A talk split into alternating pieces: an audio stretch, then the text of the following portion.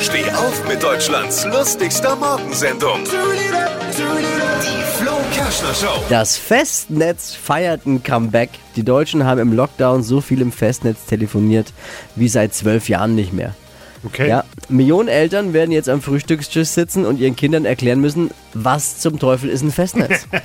Tippi, du kommst ja noch aus einer Generation, du müsstest ja noch diese Dinger mit Wählscheibe und einem Kabel dran kennen, ne?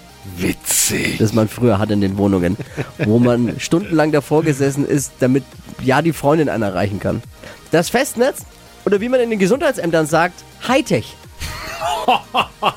Mehr aktuelle Gags von Flo Kerschner jetzt neu im Alle Gags der Show in einem Podcast. Podcast Flo's Gags des Tages. Klick jetzt hitradio n1.de.